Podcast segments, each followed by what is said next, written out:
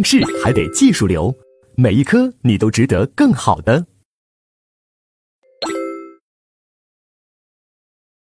好，那接下来我们就看第十一讲共同犯罪。那我们知道，共同犯罪是我们整个总论里面最难也最重要的一个板块啊，它甚至是我们整个刑法里面最难最重要的。由于它太难了，所以我们今年呀来了一个分层学习，也就是说，我们把共同犯罪这一章我们分成基础部分。和进阶部分，啊，我们先讲基础部分，我们在后面再讲进阶部分。基础部分主要是给我们把共同犯罪的这个框架搭建起来，啊，但是进阶部分呢，我们在这个框架的基础上再给大家搞装修，啊，就是我说的啊，挂个空调呀，啊，再装个洗衣机呀，啊，装个暖气片啊，就是这些，啊，这样的话对大家我觉得有个好处就是什么呢？有些知识点。我以前是想让他一步到位，然后就把它掌握，啊，但是我想这就相当于啊，一下你让你一下飞到西藏拉萨，你可能高原反应受不了，但是让你先飞到飞到林芝啊歇一歇，对那个海拔呀适应一下，然后再飞到拉萨，哎，这个是相对来说好一些的。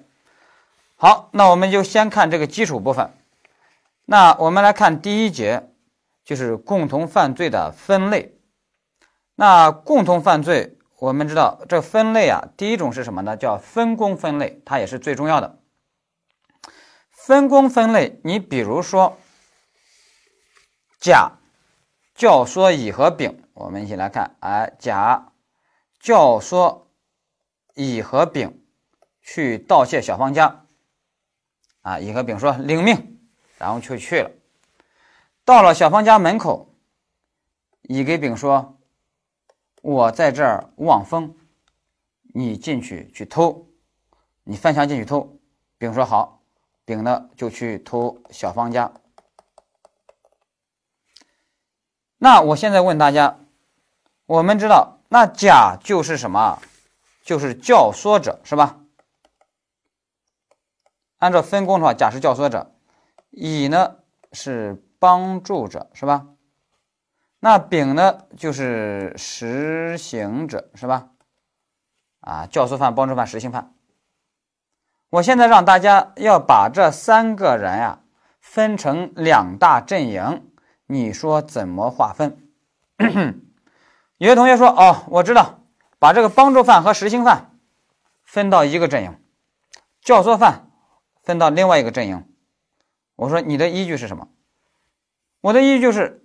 帮助犯和实行犯在现场，教唆犯是在幕后，在家里等消息，他不在现场。啊，我们说你这样分呢，那就完全是根据地理位置一个形式的划分。我们正确的分法，两大阵营是怎么分呢？我们把教唆犯、帮助犯划分一个阵营，把实行犯单独放在一个阵营。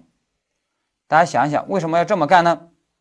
那你就要给我回想一个问题，还是什么叫犯罪行为？什么叫危害行为？那犯罪行为、危害行为指的就是对法益要制造危险的行为，是吧？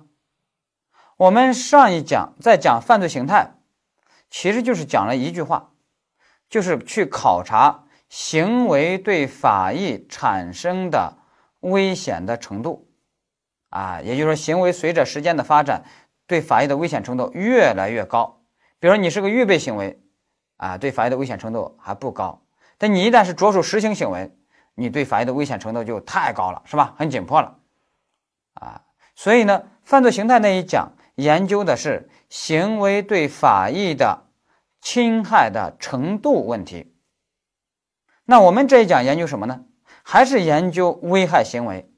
还是研究行为对法益的侵害，怎么去侵害？其实研究的是行为对法益的侵害的什么方式啊？也就是说，上一讲研究的是行为对法益的侵害的什么程度啊？比如说预备行为、着手实行行为。那我们这一个共同犯罪其实研究的是什么？行为对法益的侵害的方式。侵害的方式上，大家给我想一想，那教唆犯和帮助犯为什么把它放在一个阵营，而实行犯单独放在一个阵营呢？那就是因为实行犯对法益的侵害是直接性的侵害，他在一线去干啊，他去直接侵害小芳家的财产这个法益。而教唆犯、帮助犯，他们对法益的侵害都是什么？都是一个间接性的侵害。间接性的侵害意思是什么呢？他没有直接跑到小芳家里去偷东西，教唆犯、帮助犯，他只是给实行犯发挥作用了。他要借助凭借实行犯，才能对法益。产生间接性的侵害，明白吧？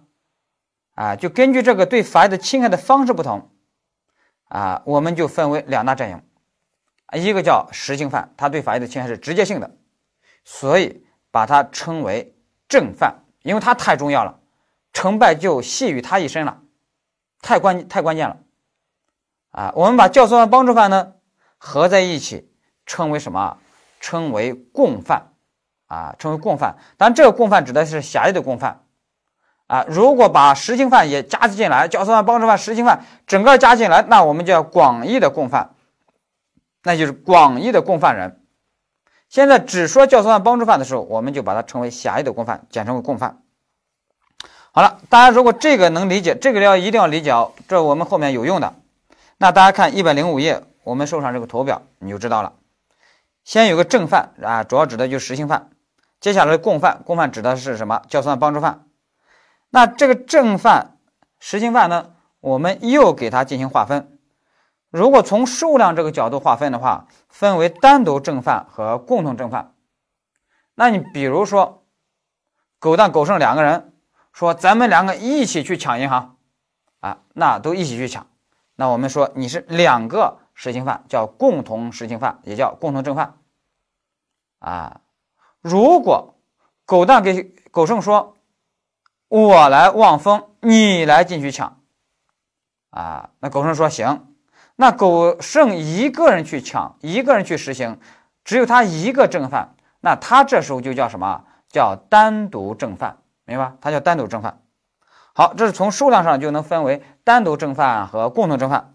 接下来方式上，方式上可以分为直接正犯和间接正犯。比如说，狗蛋如果自己一个人去抢银行，啊，自己一个人去盗窃，哎，那他就是一个单独正犯。但他如果让他家那个八岁的小狗蛋去盗窃小芳家，那我们说这时候老狗蛋就是间接正犯，就是他没有亲上火线，但是呢，啊，他也算正犯啊，叫间接正犯。小狗蛋呢，成为他。盗窃的工具加以利用，明白吧？那我们在这个基础部分，我们讲什么呢？这个分工分类啊，我们主要讲三个分类啊。首先，单独正犯、直接正犯，这个呢，大家看书上啊，一百零五页，单独正犯、直接正犯，这个不难啊，这没什么可讲的。比较重要的是共同正犯、间接正犯，还有教唆犯、帮助犯啊，一共是四大角色。但是我们在基础部分，我们讲三个，就是间接正犯、教唆犯、帮助犯，啊，共同正犯呢，它比较难，我们把它放到进阶部分给大家来讲。好了，这是我们说的分工分类。那接下来还有作用分类，大家翻过来，作用分类。作用分类呢，啊，比如说按照作用的大小，可以分为主犯、从犯，啊，协从犯。啊，主犯起到主要作用，从犯起到次要作用，协从犯是被迫参加犯罪啊。那这个作用分类，它主要是涉及到共同犯罪的一个处罚问题，考的很少啊，考的很少。我们书上后面给大家列出来了，大家到时候去看。那第三个分类是什么呢？叫结构分类。结构分类，共同犯罪可以分为任意的共同犯罪和必要的共同犯罪。啊，任意的共同犯罪啥意思呢？就这个罪名啊，一个人就能干，啊，两个人也能干，啊，这叫任意的共同犯罪。比如说故意杀人罪，我一个人独行侠，我就可以把人杀了。那两个人呢，也能实施故意杀人罪。那当有两个人实施故意杀人罪的时候，那两个人的这个共同犯罪，我们就把它称为任意的共同犯罪，明白吧？那对应的一个概念叫必要的共同犯罪，它指的是说这个罪名啊，还必须是两个人走团才能构成啊，一个人单干还干不了啊。那你比如说重婚罪，你一个人单干，你跟谁去重婚？跟空气去重婚是吧？你干不了啊。重婚罪呢，就是一个必要的共同犯罪。还有聚众斗殴罪，你一听着聚众斗殴罪，你一个人就干不了啊，是吧？啊，那这些呢都都叫什么？必要的共同犯罪。那必要的共同犯罪里面有一个小概念叫什么？叫对象犯，也叫对合犯。啊，这其实就相当于，比如说我们刚才说的重婚罪，重婚罪就是个必要的共同犯罪，也是一个什么？叫对象犯，就是说必须有两个人才能相像，才能构成这个重婚罪。啊，那那重婚罪呢？它这个对象犯，它有个特点是什么呢？它的罪名和法定刑都相同。还有一种对象犯是什么呢？比如说行贿罪和受贿罪，啊，行贿罪和受贿罪，啊，行贿罪不可能一个人构成，受贿罪也没法一个人单独构成，它也是个对象犯。但是他们两个呢，啊，这种必要的共同犯罪呢，它的罪名和法定刑都不相同了，啊，这是这种。还有第三种叫片面的对象犯，片面的对象犯就是说，虽然这个罪必须是两个人啊共同组成，一个人是干不了的，但是呢，刑法只处罚一方，只处罚一方，这叫片面的对象犯，也叫单方面的对象犯。比如说贩卖淫秽物品牟利罪，贩卖淫秽物品牟利罪，我们只处罚贩卖方，那购买方啊，他买了想自己看，那购买方呢啊，我们就不处罚了，那孩子嘛，那。那那他有些地方还需要启蒙启蒙嘛，啊，那就不处罚了啊，只处罚什么啊？贩卖方，这叫单啊单向的或者叫片面的对象犯，明白吧？好，这就是结构分类。那我们知道三种分类法最最重要的是什么啊？考的最多最多的那就是分工分类啊。分工分类我们知道有正犯有共犯啊，正犯啊主要有共同正犯、间接正犯，共犯有教唆犯、帮助犯四大角色。好了，那接下来我们在基础部分就先讲三大角色，一个是间接正犯，一个是教唆犯、帮助犯啊，合起来是狭义共犯。那在讲它之前，我们得先讲正犯和共犯的关系问题，这就是我们的第二节，正犯与共犯的关系。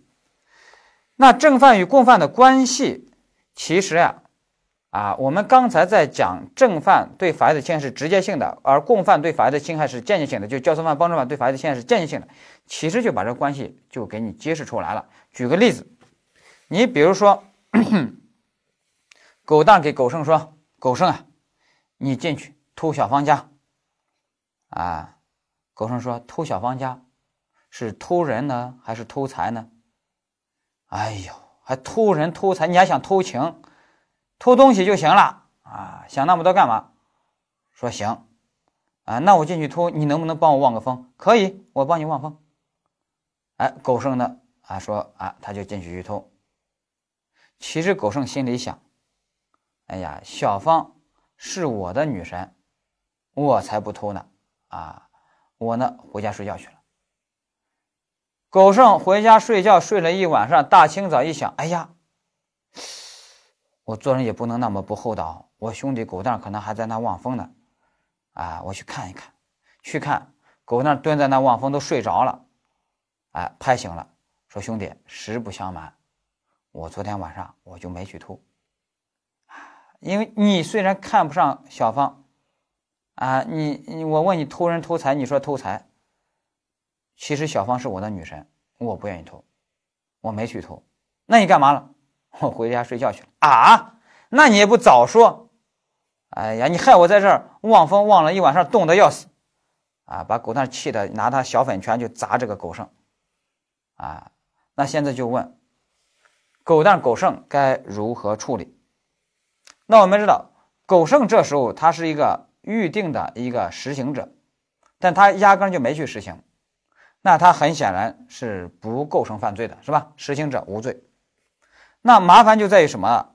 狗蛋儿，狗蛋既是教唆者，也是帮助者，那他能不能构成教唆犯或帮助犯呢？啊，这里面就是问题的关键。那按照我们刚才给大家讲的一个原理，就什么原理呢？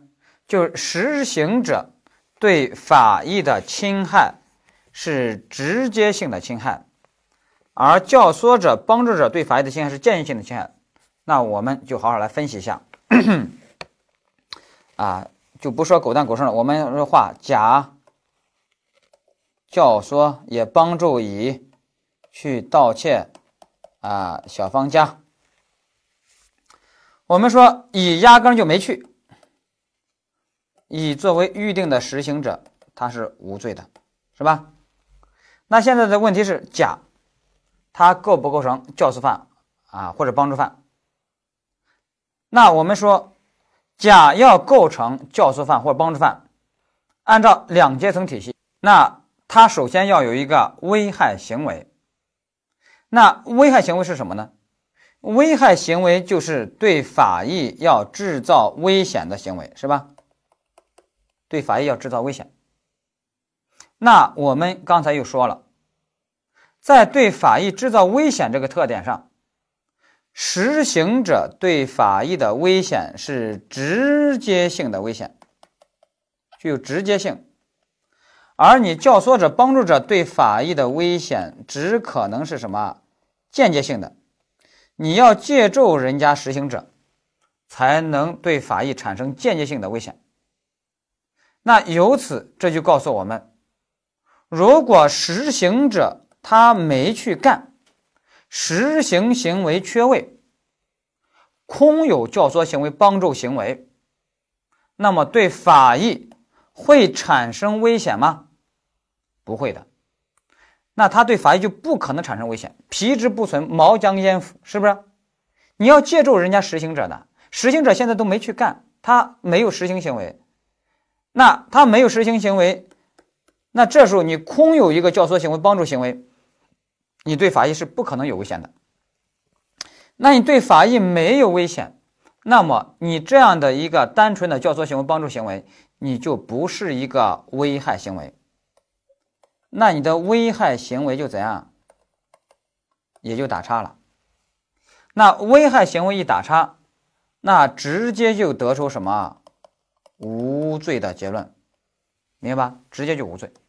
所以按照我们这段分析下去，这个甲他望风的甲，他只能是无罪，只能是无罪。即使他主观上有帮助的犯罪故意，那他也只能无罪。我们这一套分析呢，理论上给起了个名字，叫什么呢？叫共犯从属性原理。共犯从属性，共犯从属性这个原理啥意思呢？就是说，你教唆者、帮助者啊，你教唆者、帮助者，你们对法益的侵害，由于是间接性的侵害。那么你们的行为是不是危害行为？要从属于人家实行者，也就是要取决于人家实行者。如果实行者都没有实施危害行为，对法益没制造危险，那么你教唆行为、帮助行为也就只能啊不是危害行为啊，因为你对法益更没有危险了，那么你们就只能无罪了。所以最后呢，就说一句，就是，就是什么话呢？就是你教唆者、帮助者要成立犯罪，必须以实行者构成犯罪为前提条件，明白吧？再说一句啊，就是教唆者、帮助者要构成犯罪，必须以实行者构成犯罪为前提。如果实行者他对法益没有危险，他没有实施危害行为，他无罪，那么教唆者、帮助者也无罪。即使他主观上有犯罪故意，明白吧？即使他主观上有犯罪故意，这就是两阶层就分析出来了。这跟两阶层啊客观主义立场是一脉相承的。但是啊，这是主观呃，这是我们的法考的主流立场啊啊。我们考试有一年主观题就考过了，零九年主观题就把它考了啊，考的就是共犯从属性。共犯从属性，那个共犯指的就是教唆犯、帮助犯。从属性指的就是说，他们要定罪啊，在定罪条件上要从属于人家实行犯，啊，要取决于人家实行犯，他是这个意思。但接下来我们要给他说共犯独立性，因为这里面有个少数说共犯独立性。共犯独立性是啥意思呢？他认为我教唆者、帮助者要构成犯罪，我就独立的看待我教唆行为、帮助行为，我不需要考虑你实行者有罪无罪。啊，你实行者有罪无罪，我不管，我就分析我的教唆者帮助者。那怎么分析呢？主观上，你甲有帮助的故意，你在外面啊啊想帮助人家乙实施犯罪；客观上呢，你也有帮助的行为，啊，你便在那望风，所以你就成立了帮助犯。但你帮成功了吗？你没帮成功，那你就是帮助犯未遂。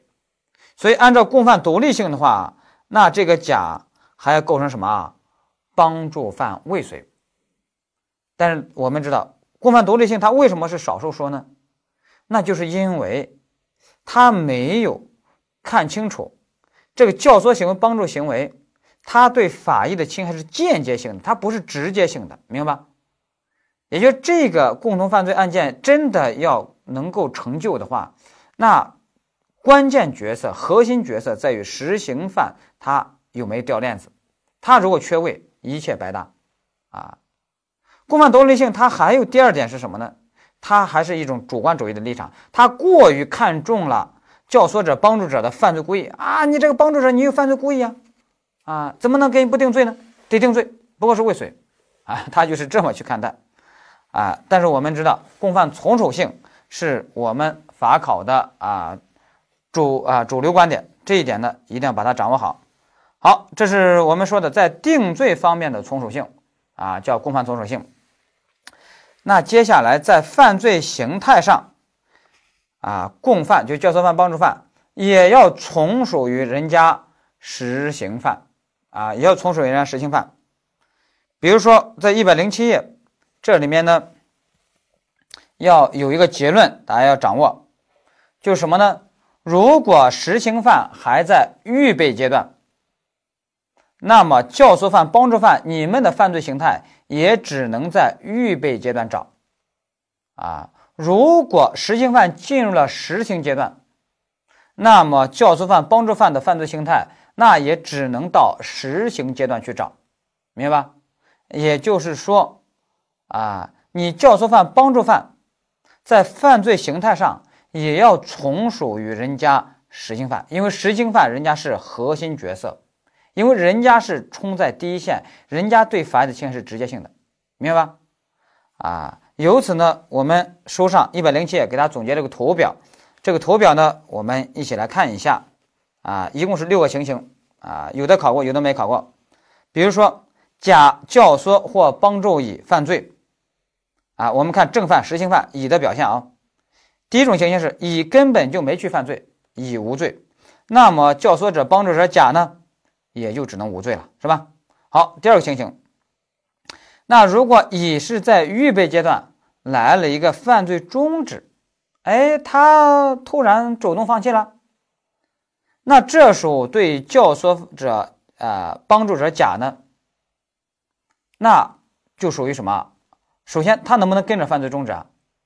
除非他说：“哎，那我们也自动放弃。”如果他们没有自动放弃，那他们就属于被迫放弃了，因为人家实行者突然不干了，那对你教唆帮助者气得直跺脚，对你们来说是意志以外的原因，那你们只能属于什么？被迫放弃，那你就属于属于什么？犯罪预备啊，就是因为意志以外原因无法着手实行了。好，我们看第三个，第三个情形。实行犯正犯乙在预备阶段来了个犯罪预备啊，因为意志以外原因无法着手实行实行了，那教唆者帮助者甲呢，也就只能构成什么犯罪预备了。好，这都是在预备阶段。好，接下来到实行阶段啊，第四个情形，乙正犯乙在实行阶段来了一个犯罪终止啊，他突然不想干了，那么对于教唆者帮助者甲呢，那他就只能是犯罪未遂。也就是说，实行犯他突然自动放弃，他突然不干了，对于教唆者、帮助者来说，那是意志以外的原因，那他们只能是被迫放弃了，只能是未遂了，明白吧？而且人家的终止只能效效果效力，只能给予人家，你没有终止，那你就是未遂。除非你自己也有个宗旨，那可以给你定终止，那是另外一个条件了。好了，我们看啊第五个情形，正犯、实行犯乙在实行阶段啊，他来这个犯罪未遂啊，也就是因为意志以外原因没法得逞，那么教唆犯、帮助犯甲，那他也就只能是什么犯罪未遂了。好，最后一个实行犯乙在实行阶阶段来了个犯罪既遂。那么教唆犯、帮助犯甲呢，也就跟着既遂。当然，这个跟着既遂是有条件的啊。我们后面还专门要讲这个。这在这里面只是大概而言的，明白吧？好了，就这啊一个图表，六种情形，有的考过，有的没考过。我们一起来训练一下。比如说考试考过的一个，狗蛋给狗剩说：“狗剩啊，小芳把我甩了，我想杀死他，你能不能借我一斤氰化钾？”狗剩说：“啊，你是想噎死小芳，还是想毒死小芳呀？”狗蛋说：“我是想毒死小芳。”狗剩说：“哎，毒死小芳那一毫克就够了，小芳又不是大象，给你一毫克行了。”嗯，狗蛋说：“好。”狗蛋呢就拿了这一毫克的氰化钾，在去小芳家的途中，忽然又想起小芳对他那温柔的一夜，不忍心杀了。啊，就放弃了，回家了。那我们说这个案件怎么处理啊？这就考试考过的。那你说实行犯是狗蛋儿，帮助犯是狗剩。那先分析实行犯狗蛋儿，他的犯罪形态是什么？大家给我想想，他是咱们这个表格里面的哪个情形啊？狗蛋还在哪个阶段？狗蛋还在预备阶段。他的预备阶段来了什么？犯罪终止，啊，自动放弃了。那这时候帮助犯狗剩呢？狗剩，那我们看图表，应当定的什么？犯罪预备。当年有许多人给人选成什么？说狗剩构成犯罪未遂。我们这犯罪预备、犯罪未遂的确都有个相同特点，就是因为意志以外原因无法啊继续了。但是它们的区别在于所处的犯罪阶段。犯罪预备还在预备阶段，犯罪未遂在实行阶段。那我们知道，人家实行犯狗蛋还在预备阶段来了个犯罪终止，你如果给狗剩帮助犯定一个犯罪未遂，那就意味着什么？他竟然跑到实行阶段去了，因为未遂是实行阶段的犯罪形态。那你帮助犯跑的能比人家实行犯快吗？不可能。当实行犯还在预备阶段的时候，帮助犯的犯罪形态也只能在预备阶段找，那就什么？那就是犯罪预备，明白？所以正确答案是狗蛋儿作为实行犯正犯，它是预备阶段的犯罪终止；而狗剩呢，作为帮助犯，它构成的是预备阶段的犯罪预备，明白吧？哎，这就是犯罪形态上的从属性啊，这一点呢也要把它掌握好。好，这就是我们说的第二节正犯和共犯的关系。我们把二者的关系梳理好了以后，那接下来我们就要看正犯和具体的共犯，一个一个来看。那接下来我们就看第三节间接正犯。那我们要把间接正犯要掌握好，我们要把它和教唆犯放在一起来看。大家翻到一百零八页，我们会发现教唆犯和间接正犯他们有个相同点。都是什么引起人家犯罪啊？引起他人犯罪。不过他们有一个区别在什么呢？就是间接正犯不但引起他人犯罪，而且对他人有一个支配力，把人家当犯罪工具加以支配。所以教唆犯如果是 A，间接正犯就是 A 加 B，A 表达的是引起，B。表达的是支配，啊，间接正犯是 A 加 B，就是引起加支配，所以呢，我们一旦想到间接正犯，就要想到引起加支配，啊，当然它的主观要件肯定必须是故意的。啊，那我们主要看客观阶层的啊要件，那主要探讨一个问题，就是说你这个支配力从何而来，你凭什么能支配人家？主要来自于三个方面：第一个强制手段，第二个欺骗手段，第三个法定身份。我们先说强制手段，那这个相对来说是比较好理解的。你比如说，古代那种说君叫臣死，臣不得不死，皇帝赐一杯毒酒，然后让大臣自杀，大臣自杀了。皇帝这是故意杀人的教唆犯还是间接正犯？已经是间接正犯了，因为皇帝他背后有一个什么？有一个支配力，是吧？啊，有个支配力。所以你把这个理解之后，你就知道《甄嬛传》里面有那么一个桥段，啊，就是有一个妃子，皇帝赐死，啊，两个太监呢拿了三尺白绫，让这一个妃子自行了断，结果这个妃子呢还不识趣，哎，死活呃不上吊。搞得这两个小太监还不知如何是好。这时候站在窗外的安陵容进去就说：“他自己不上去，你们就把他勒死不就行了？”许多人呢就认为啊，安陵容这么说，哇，太歹毒了啊！编剧可能这样编也是想说安陵容太歹毒了啊，太歹毒了啊，最多不过妇人心，这样去理解。但是呢，我说，人家安陵容不能因这件事情说人家太歹毒，因为我觉得人家才正确的理解了皇帝的旨意，也就是你们呀，这些这个小太监呀，间接正犯没学好。皇帝赐死，难道是你可以死也可以不死，是劝你死啊？不是的，赐死是给你一个体面。你如果不自行了断，那我就直接勒死了，明白吧？这背后有一个强制力、一个支配力做后盾的，所以这时候啊，你如果自己上去，皇帝就是间接正犯；那你不上去，我直接就勒死你，我就当直接正犯就完了，反正我都是正犯，明白吧？所以呢，要把这个呢要理解好。好了，那把这个理解了以后，这就是强制手段，相对来说啊好理解。考的更多的是什么？欺骗手段形成的支配力。许多同学说：“哎，欺骗还能形成支配力啊？强制手段能形成支配力？”我我我理解，因为强制嘛，那我我我没办法了。欺骗也可以。你曾经在夜深人静的时候，有没有这么一幕？啪，拍下大腿。啊，当然我说的不是拍蚊子啊，我的意思，你拍下大腿。哎呀，咱怎么那么傻，被人家给骗了。被人家当枪使，啊，你想一想，被人家骗了，被人家当枪使，说明你被人家当工具加以利用了。所以，通过欺骗是可以产生支配力的。那通过欺骗产生支配力而形成的奸淫正犯有哪些呢？啊，我们重点要说了，重点是有两个。第一个就是欺骗他人，利用他人有过失的行为。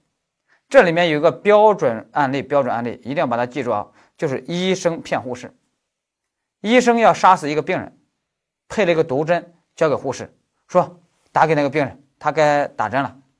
护士呢不知情，也疏忽大意，也没好好检查，稀里糊涂就给病人打，把病人给打死了。那我们说，护士如果有过失的话，那是要构成一个过失致人死亡罪或医疗事故罪，而医生呢？那医生要定故意杀人罪的间接正犯，因为你欺骗了护士，利用了护士什么一个过失行为。好，这是一个标准案例。好，接下来第二种就是欺骗他人，对他人啊利用了他人什么一个有犯罪故意的行为，利用他人有犯罪故意的行为这一块呢，也有一个标准案例啊，这叫日本的屏风案。日本这个屏风案是怎么回事呢？比如说，啊，日本的有一个还是狗蛋太郎吧，他想杀死日本的小芳，日本的川岛芳子。他知道小芳坐在一个屏风后面，在那喝茶呢。他呢就给狗剩说啊，日本的狗剩。啊，给日本的狗剩说：“你只要把这个小芳家的这个屏风打碎了，我就给你一万元。啊一万日元。你看好不好？狗剩说好啊，狗剩这都干了。狗剩不知道后面有个小芳，他就开枪，屏风打碎，小芳被打死。那现在就问这个案件怎么处理？我们先分析一下狗剩。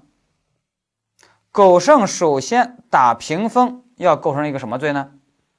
故意毁坏财物罪的什么实行犯，而且既遂。假如说这个屏风很值钱哦，既遂。那就此而言，狗蛋构成什么呢？构成故意毁坏财物罪的什么？那只是个教唆犯，啊，也既遂。因为在这个打屏风、这个毁坏财物上，他也没欺骗，也没有什么支配。那接下来，狗剩对人家小芳的死亡呢？啊，我们加个条件，比如说他有过失，那他就要构成什么？过失致人死亡罪。啊，过失致人死亡罪。那狗剩他一共是几个行为啊？他只有一个行为，所以他是想象竞合择一重，就是一方面构成故意毁坏财物罪，一方面构成过失致人死亡罪，然后想象竞合择一重。好了。那对于死亡结果，那狗当然要构成什么呢？狗当然要构成故意杀人罪的什么间接正犯。那他这个间接正犯，他要有个支配力，支配力从何而来呢？欺骗了狗剩。具体来说，利用了什么呢？利用了狗剩想犯故意毁坏财物罪的犯罪故意，实现了自己故意杀人罪的间接正犯的目的。所以狗蛋儿。还要构成故意杀人罪的间接正犯，但是他一方面还构成故意毁坏财物罪的什么教唆犯，但他整体也是一个行为，所以也怎么办？想象竞合择一重，择一重呢肯定是故意杀人罪重，所以给他最终要定什么？故意杀人罪的间接正犯，明白吧？啊，这个案例呢一定要把它记住啊，这个案例模型啊，我们一九年主观题就考过了啊，大家要要要学会套用。好了，这是第二种欺骗，还有第三种欺骗。啊，也就是我们书上说的第四种了，一百零九页，就是欺骗被害人实施一个自损行为，啊，啥意思呢？比如狗蛋看到人家小芳牵了一条小狗在那走，他竟然骗人家小芳，小芳，你家那个狗得了新冠肺炎了，哟，你赶紧把它杀死，不要让他再祸害咱们这小区的人了。小芳说，你你你咋知道？你咋知道这个我的这个狗得了新冠肺炎？我是狗蛋嘛，我对狗最了解了，明白吧？赶紧杀死，赶紧杀死。那人家小芳呢，就把自己心爱的那个狗还杀死，那狗还值一万块钱呢。狗蛋其实是骗人家小芳的。那时候狗蛋要构成什么？那我们认为他要构成故意毁坏财物罪。但他是不是亲自把这个狗给杀了？他如果是亲自杀，那他是构成故意毁坏财物罪的什么？直接正犯。但他现在不，他没有亲自动手，啊，但是你有欺骗，有欺骗也形成支配力了，那这时候你要构成故意毁坏财物罪的什么？间接正犯，啊，这就是利用欺骗被害人让他实施了一个什么？自损行为，啊，这个呢应当好理解。啊，比如狗蛋如果欺骗盲人小芳，说小芳你往前走，再走两步，再走两步，你的步伐很帅，请你迈着六亲不认的步伐往前走，大步流星往前走。盲人小芳呢？好好好，走走走，砰，掉到陷阱里面，摔死了。那你狗蛋还是要构成什么？故意杀人罪的间接正犯，明白吧？啊，就是这个意思。好，把这个理解了以后，这是欺骗手段。第二个欺骗手段，我们来看第三个法定身份，一百零九页，法定身份这个稍微有点难啊。我们呢要通过书上这个案件给大。给大家好好来啊总结一下，书上这个案件叫什么呢？叫虐囚案啊。这个虐囚案也很重要，希望也把它作为一个模型去记啊。这个虐囚案是啥意思呢？就是有一个甲，他是狱警啊，监管人员，他对这个乙说：“你来，你去殴打那个囚犯丙啊，囚犯丙，你去打他，虐待他。”蹂躏他，啊！你只要这么干，我给你晚上吃饭，给你加个鸡腿。你说，哎呦，太好了啊，太好了，在监狱里面一手痒痒了。那乙呢，就打了人家丙，比如说把人打成轻伤了，啊，虐待人家把人打成轻伤了，那就现在就问这个案件怎么办？那这个案件我们还是啊，先看这个实行者乙。那乙呢，虐待人家的话，他首先有一个罪，哎，他伤害人家的话，他首先有个罪，就是故意伤害罪，是吧？那他是故意伤害罪的什么犯呢？实行犯，是吧？啊，他构成故意伤害罪的实行犯。那就此而言，那这甲就是故意伤害罪的什么犯？那他就只是一个什么教唆犯啊？故意伤害罪的教唆犯。但是我们知道，把这个案件分析到这儿，分析完了吗？三段论推导推导完了吗？没有，因为这个甲他是狱警，他还要构成一个罪，他构成的这个罪呢，叫什么？叫虐待被监管人罪啊！虐待被监管人罪，啊，这个“虐”字我还写错了啊，这个“虐”字应当怎么写？啊啊，是这样写的啊，虐待被监管人罪。而这个罪，大家注意，它是个身份犯。这个罪的身份是什么呢？就是监管人员，就是那狱警什么的，他是个身份犯。要注意哦，他是个身份犯，虐待被监管人罪。那我们觉得这个狱警甲，他绝对要定一个虐待被监管人罪的。但是，给他定虐待被监管人罪的什么犯呢？有的说那还不简单，就定个教唆犯呗。啊，定个教唆犯。但是问题是，你要定个教唆犯的话，那人家就要问你，那虐待被监管人罪的实行犯在哪里？有的说实行犯不就这个乙吗？但是我们说了，虐待被监管人罪，人家是一个真正的身份犯，要求这个身份是监管人员。那这个乙，他是他也是个什么？他也是个囚犯，好不好？他就不是监管人员，那这时候乙就没法定虐待被监管人罪的实行犯。那这时候虐待被监管人罪的实行犯就缺位了。那你这时候给甲还能定虐待被监管人罪的教唆犯吗？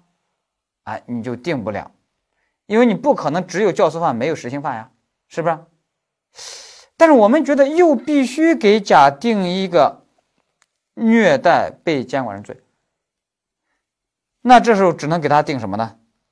只能给他定虐待被监管人罪的间接正犯，啊，间接正犯，因为间接正犯就不需要实行犯了，我自己都是正犯了，是不是？啊，所以呢，给他定这个间接正犯。